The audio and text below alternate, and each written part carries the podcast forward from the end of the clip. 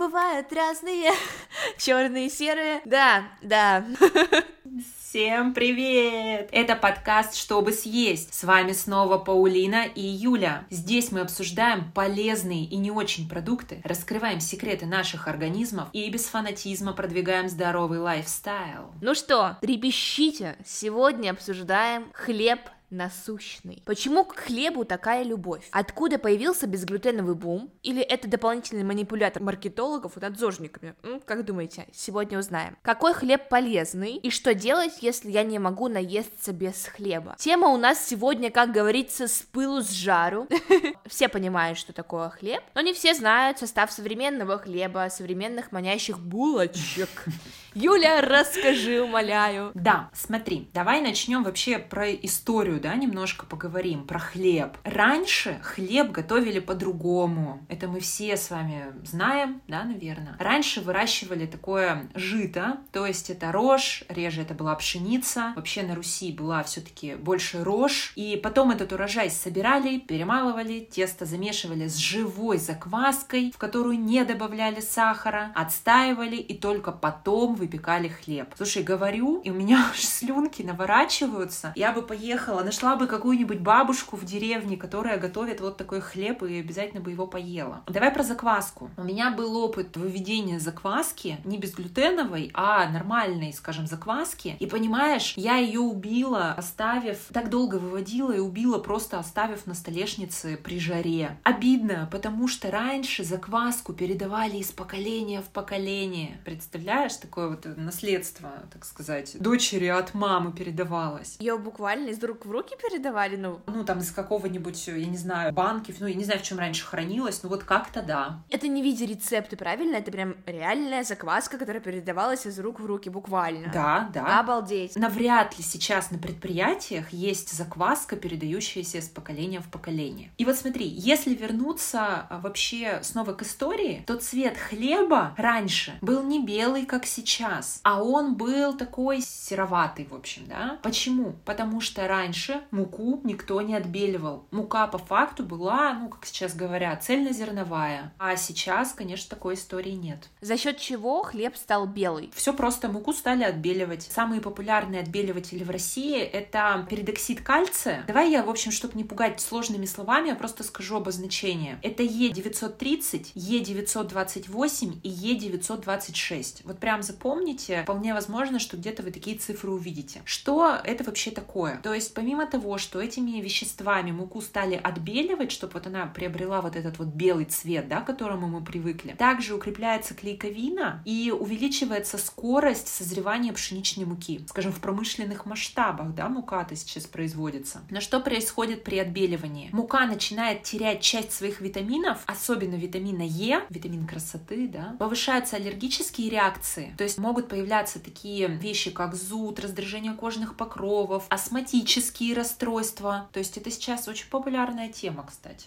Какой сейчас состав у муки? Есть ли разница в составе муки разных стран? Вообще, хлеб — это же такая... Ой, вообще всемирная история, потому что, наверное, в каждой стране, в каждом народе есть та или иная, ну, скажем, разновидность хлеба. Ну вот давай вспомним. Пита, лаваш, багет, чиабатта, маца, каравай. Ух!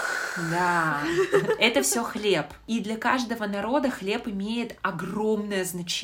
Почему? Потому что хлеб — это дешево, питательно и быстро. Ну, чаще всего, да. Вспомни вот эти фильмы, где какой-нибудь там человек отправляется в дорогу, он берет кусок хлеба, заворачивает его в тряпочку, идет в дальний путь, потом, значит, устал, отумил себе там корочку хлебушка, поел и пошел дальше. Давай представим, вот сейчас, вот ты такая взяла и с одного конца Москвы в другой конец Москвы, в жару особенно, пошла с кусочком хлеба. Я тебя умоляю, он у тебя там через полчаса, ну, не знаю, через час, он, скорее всего, заплесневеет уже, начнет попахивать, короче, испортится. И никакой суперпитательной ценности ты не получишь, потому что, опять же, очень сильно изменилась мука. Если еще говорить про хлеб, я вот, знаешь, какую-то передачу смотрела, наверное, это было что-то типа «Орла и решки», где они там приехали, в общем, на какой-то остров, и народ у них, знаешь, у них даже не было, по-моему, то таких культур, как пшеница. И, в принципе, хлеб в каждом народе изготавливается не обязательно же из там, пшеницы, а он изготавливается из той культуры, которая там популярна. И вот они в «Орле и решке», ну, по-моему, это была эта передача, они оказываются, в общем, на этом острове, где бананов растет много. И там вот эти женщины, они какие-то отходы от бананов перемалывают, смешивают с водой и выпекают. Правда, нашим это, по-моему, не сильно понравилось, но тем не менее, это тоже говорит о том, что это местная вот эта вот самая лепешка, вот этот самый хлеб, который может прокормить народ, да, даже самый бедный. И маркировка действительно в каждой стране, она разная, их очень много, и мы в это не будем вообще вдаваться. Но давай вот, например, про европейскую, да, особенно про итальянскую. У них основная ценность муки — это, в общем, они ее оценивают по зольности, то есть, по сути, по содержанию минеральных солей. И чем этих минеральных солей больше, тем качество муки хуже. И она, мука, допустим, итальянская, она содержит больше белка, да, больше протеинов. И за счет этого, за счет там вот этой своей зольности, за счет вот большого содержания протеинов, мы знаем вот этот вот вкус, допустим, пиццы, да, вот, вот это вот тесто для пиццы неповторимое. То есть с российской мукой у тебя навряд ли это получится, потому что наша мука, она имеет больше, ну, скажем, больше такой пышности, больше рыхлости.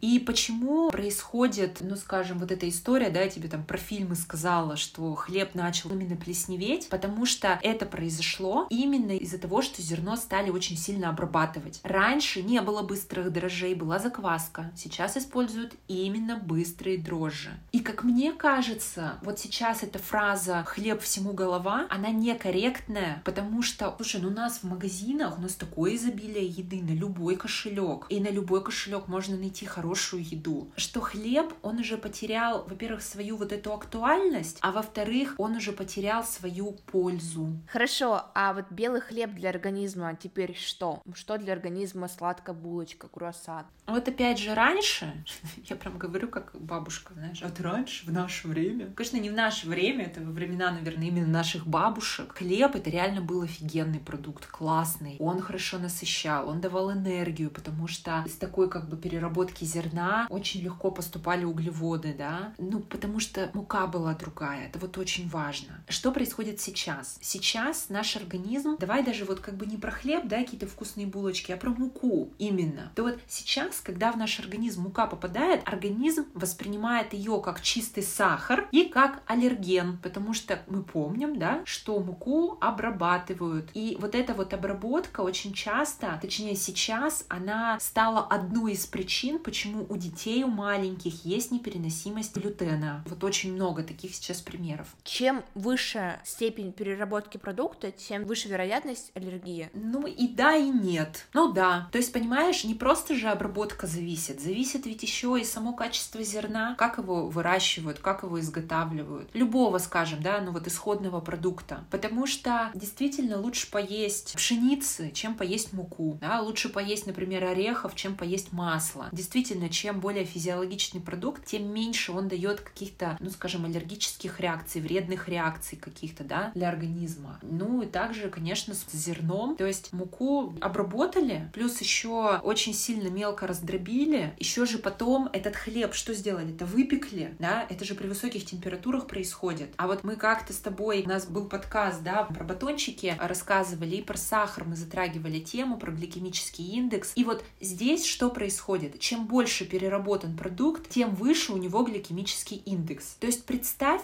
что гликемический индекс, допустим, белой муки, он равен восемьдесят пять. Это прям высокий. Угу.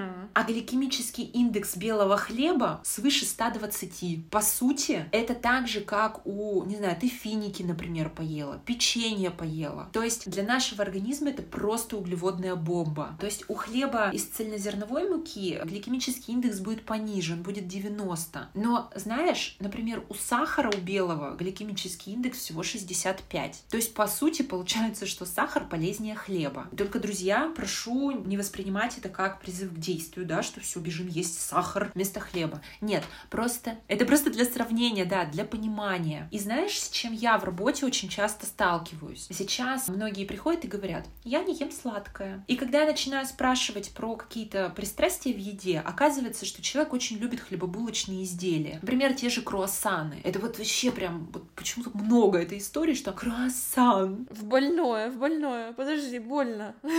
Да, то есть хлебобулочные изделия, углеводы, макароны. Вообще не представляют свою жизнь без этого. А тут знаешь, что смело можно сказать? Вот как ты думаешь, что с ними происходит? Короче, проблемы с кишечником. Да, причем очень часто именно в кишечнике происходит рост дрожжеподобных грибков. А это уже лечится медикаментозно. И в принципе... И это все из-за глютена. Из-за переизбытка. В принципе, даже углеводов. И в принципе, у такого человека есть нарушение углеводного обмена. Так что, короче, разбираться надо. То есть нужно понимать, если вы увлекаетесь углеводами быстрыми, увлекаетесь хлебобулочными изделиями, у вас возрастает риск появления дрожжеподобных грибков в кишечнике. Верно. Воу. Йоу!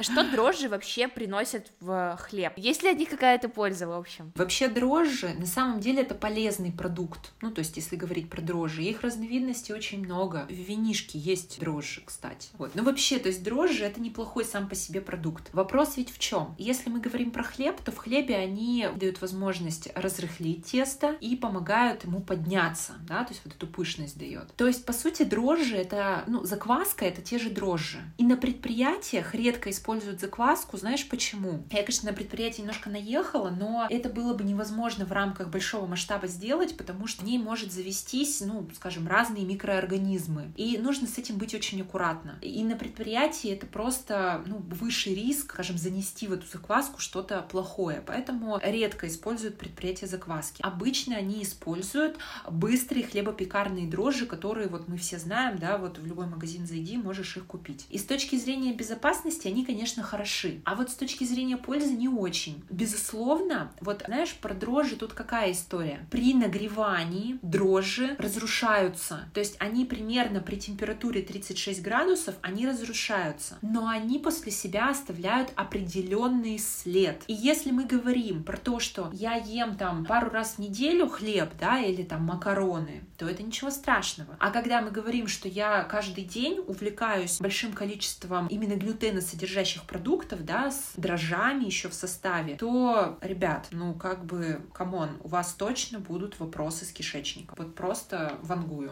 И мы об этом с тобой дальше поговорим. Очень много... Вот есть скрытый сахар, есть скрытый глютен. Об этом тоже не нужно забывать, что многие продукты, да даже элементарно соусы, они тоже содержат глютен. Угу.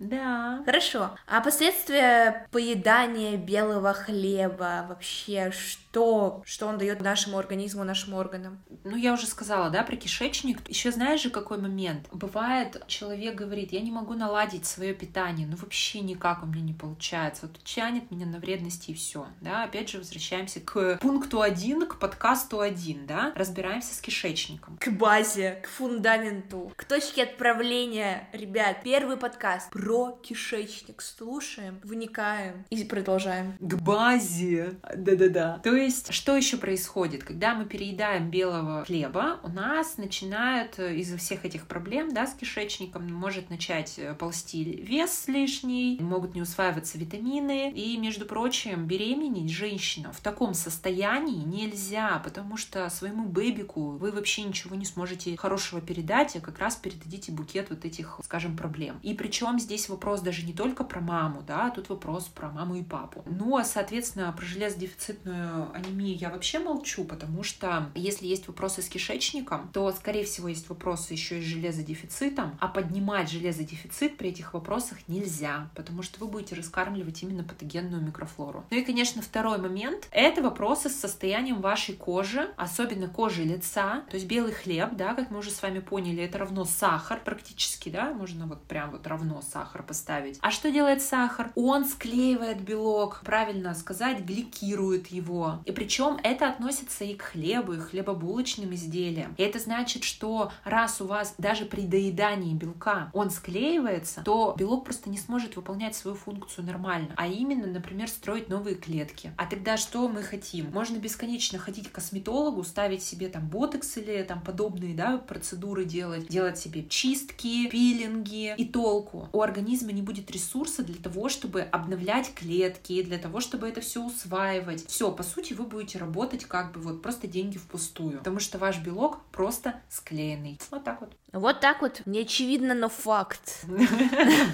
Неважно, там, может, вы доедаете белок, не доедаете белок. Любой белок при избытке сахара, он будет склеиваться, и толку от того, что вы едите нормальное количество белка, нет. Хорошо, а что про черный хлеб? Правда, что он полезнее? А фитнес-хлеб, там, хлеб семь злаков, потому что с детства нам приучали, вот черный хлеб, он полезнее, белый хлеб, вот он менее. Какой-то расизм хлебный, но не будем об этом. Не, мы очень толерантны, мы толерантны к хлебу. Здесь тоже не совсем однозначная история, потому что первое, что нужно делать, это всегда читать состав. Потому что, по сути, что такое черный хлеб? Чаще всего это ржаная мука. Ржаная мука, действительно, она меньше поддается сейчас нас, ну, как-то ее меньше там обрабатывают, меньше ее там никто не отбеливает, ну, то есть таких историй с ней нет. И поэтому, если в составе идет ржаная мука, то круто, классно, действительно, это чуть больше пользы. Но очень ведь часто в хлеб, особенно, знаешь, вот бородинский, вот посмотри, он же капец какой кипельно-черный. И ты, если состав почитаешь, то там очень много сахаров, там всякая патока, сахар, мед и так далее. И есть еще искусственные красители. О какой пользе тут идет вопрос? Ну, углевод с углеводами и с жиром, да? Класс вообще. А еще ведь часто в хлеб добавляют помимо ржаной муки, добавляют еще муку дополнительно высшего сорта, пшеничную, муку первого сорта, пшеничную. То это маркетинг. Ты такая, о, черненький хлебчик. А в действительности как бы получаешь то же самое, только с добавлением ржаного хлеба. Ну, тут вот как бы, надеюсь, понятно объяснила. И смотри, нужно только с ржаным хлебом быть аккуратным людям, у кого есть хоть какие-то заболевания желудочно-кишечного тракта. То есть гастриты, особенно в хронической форме, особенно в форме вот обострения, нет, ржаной хлеб противопоказан.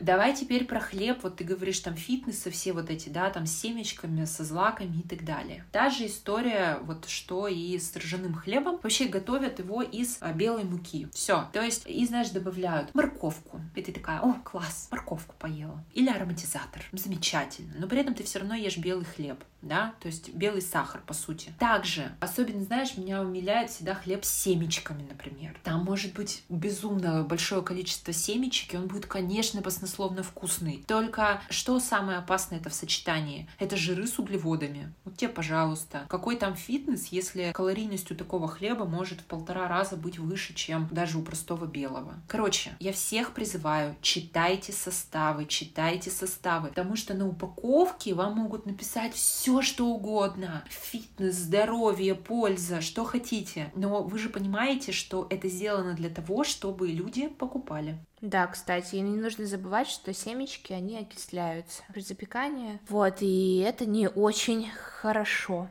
Умничка моя. Хорошо, а как масло влияет на хлеб? Что такое клейковина и что такое вообще непереносимость глютена и последствия чрезмерного употребления глютена? Если про масло, которое вообще добавляют непосредственно в выпечку, да, то зачем оно там? Для того, чтобы улучшить вкус этого самого хлеба, да, для того, чтобы эта самая клейковина, она укреплялась, чтобы тесто, оно становилось более эластичное и чтобы оно лучше поднималось. Для этого добавляют масло. Но обычно, что скажу, масло добавляют не очень много, потому что иначе будут разрушаться дрожжи. Ну, получается, что они свою функцию до конца не выполнят.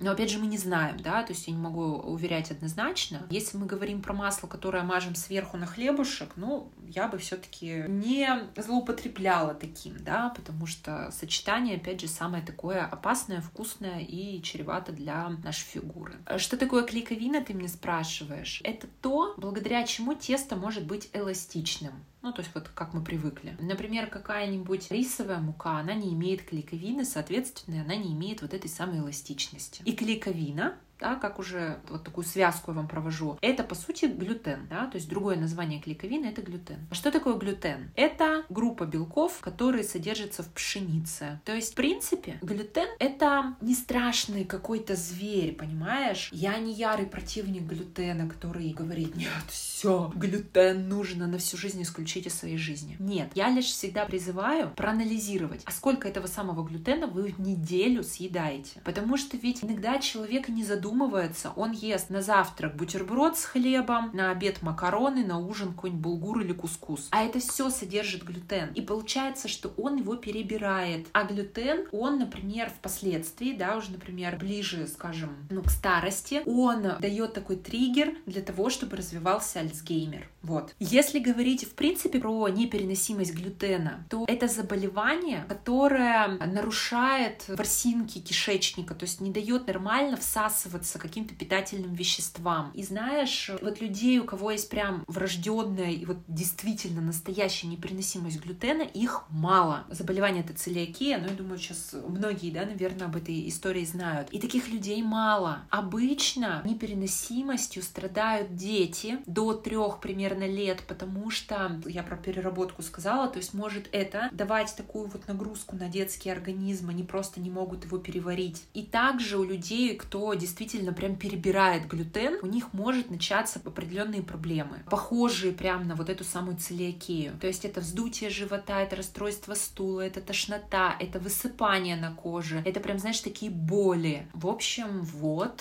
как-то так. Угу.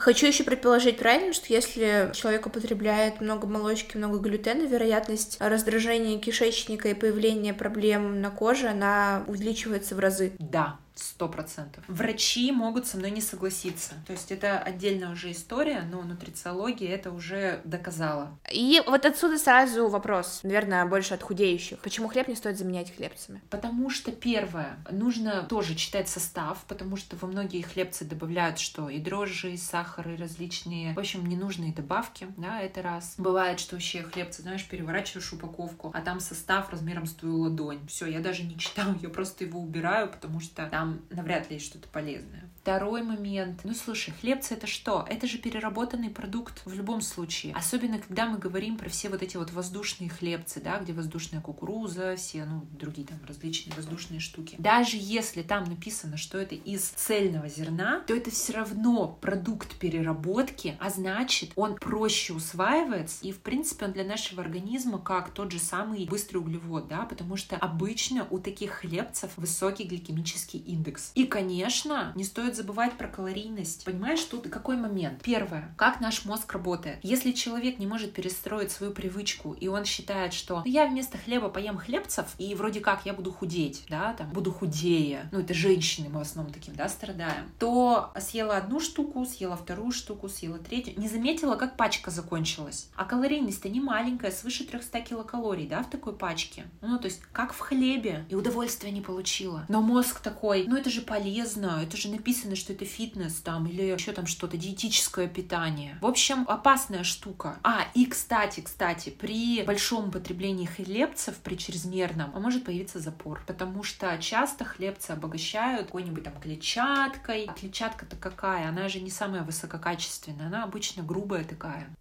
А можно ли найти хлеб бездрожжевой, но без глютена? Конечно, можно. Почти весь промышленный безглютеновый хлеб содержит дрожжи и сахар, потому что это, знаешь, такая неразлучная парочка. Так что думайте. Какие сорта не содержат глютен? Рисовые продукты, кукурузные, гречневые, амарантовые, бобовые. Ну, то есть есть мука из бобовых, да, там, нутовая, например. Из семян мука тоже не содержит глютен, соответственно. Моя любимая, ты знаешь, это мука зеленых бананов. Очень она мне нравится.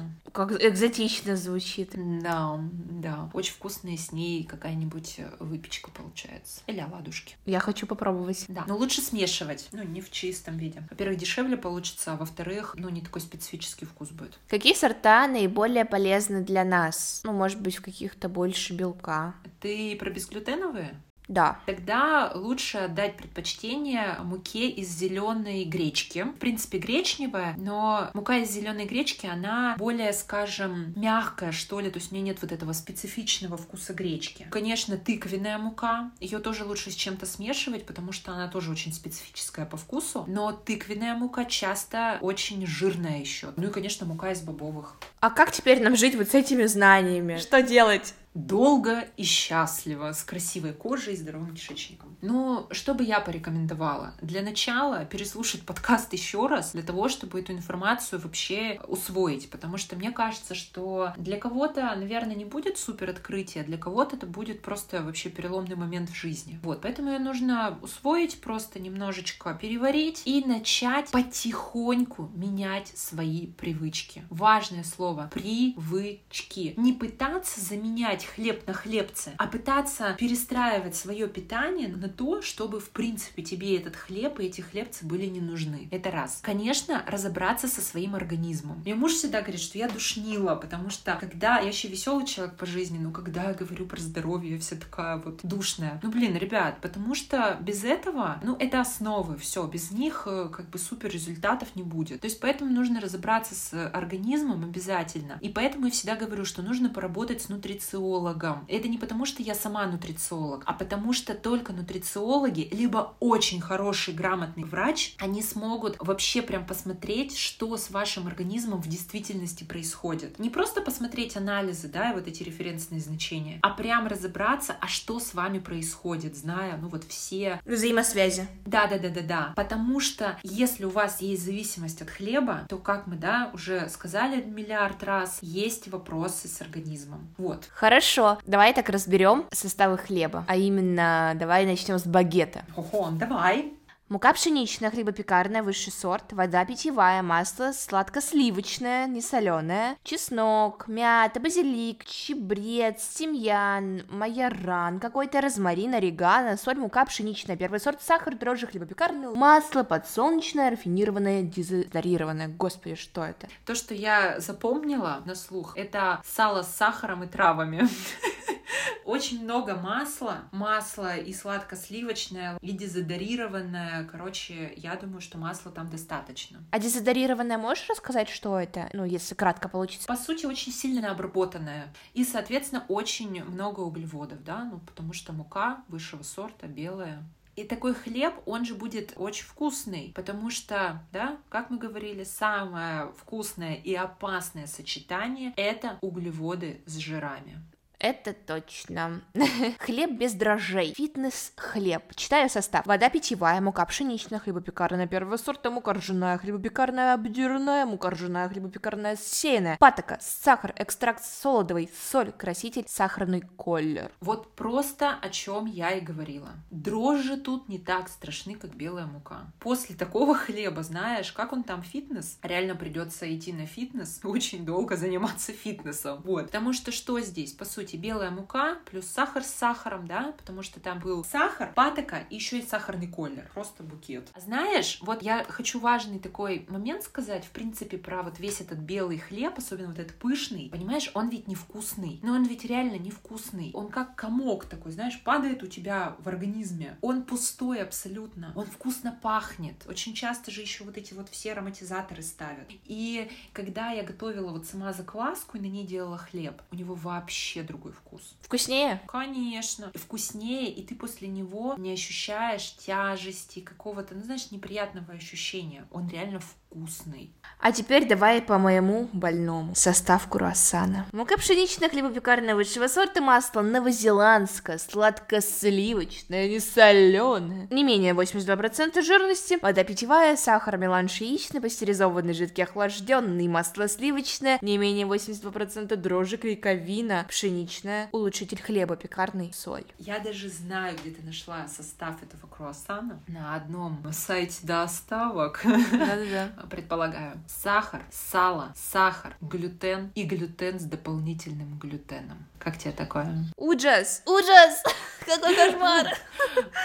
О боже, боже, как хорошо, что я прошла твой детокс, и у меня теперь тяга к кофе, к хлебу, вообще сладкому, она очень сильно снизилась, да. Ну, главное, что масло-то, оно новозеландское. Вот еще хлеб из зеленой гречки, с льном, без глютена, сахара и дрожжей. Читаем состав. Ядра зеленой гречихи, вода питьевая, семена льна, молотые, нерафинированное кокосовое масло первого холодного отжима, клетчатка семян подорожника, псилиум, соль морская пищевая, сода пищевая, гидрокарбонат натрия, кардамон, мускатный орех. И просто эталон вообще безглютенового хлеба. То есть смотри, особенно для промышленного, просто космос. Зеленая гречка, да, она не будет сильно повышать инсулин. Круто. Гликемический индекс такого хлеба будет средний. Я думаю, что примерно пятьдесят, ну вот какая-то такая будет сумма. То есть, да, нормально. Псилиум и семена льна, они здесь выступают в качестве клейковины, потому что, понятно, зеленая гречка, она не имеет клейковины, у нее нет глютена. Сода, она здесь не для пышности даже, да, потому что я не вижу, конечно, такой хлеб, но я думаю, что он не будет очень пышный, он будет такой больше объемный, потому что обычно хлеб из зеленой гречки, он больше такой плотный. Итак, друзья, пора делать выводы. Начнем с первого. Раньше состав хлеба был другой, была элементарно другая мука. Второе. Разные страны, разный химический состав муки, а значит и хлеба. В Италии в муке гораздо больше белка, например. Третье. Внимание. Современный белый хлеб, ладно, и серый, и черный, любой, что легкодоступен, супер переработан. Организму не надо думать и стараться, как бы обработать этого нового гостя. Итог. Сахар поступает в кровь быстрее, поэтому кусок хлеба действительно вреднее сахара по гликемическому и инсулиновому индексу, особенно горячий. Ведь чем выше температура, тем выше ГИ и ИИ. Четвертое. Клейковина есть глютен, и это группа белков пшеницы. Внимание! Именно при чрезмерном употреблении или индивидуальной непереносимости глютен раздражает ворсинки тонкого кишечника. На вопрос «есть или не есть?» отвечаем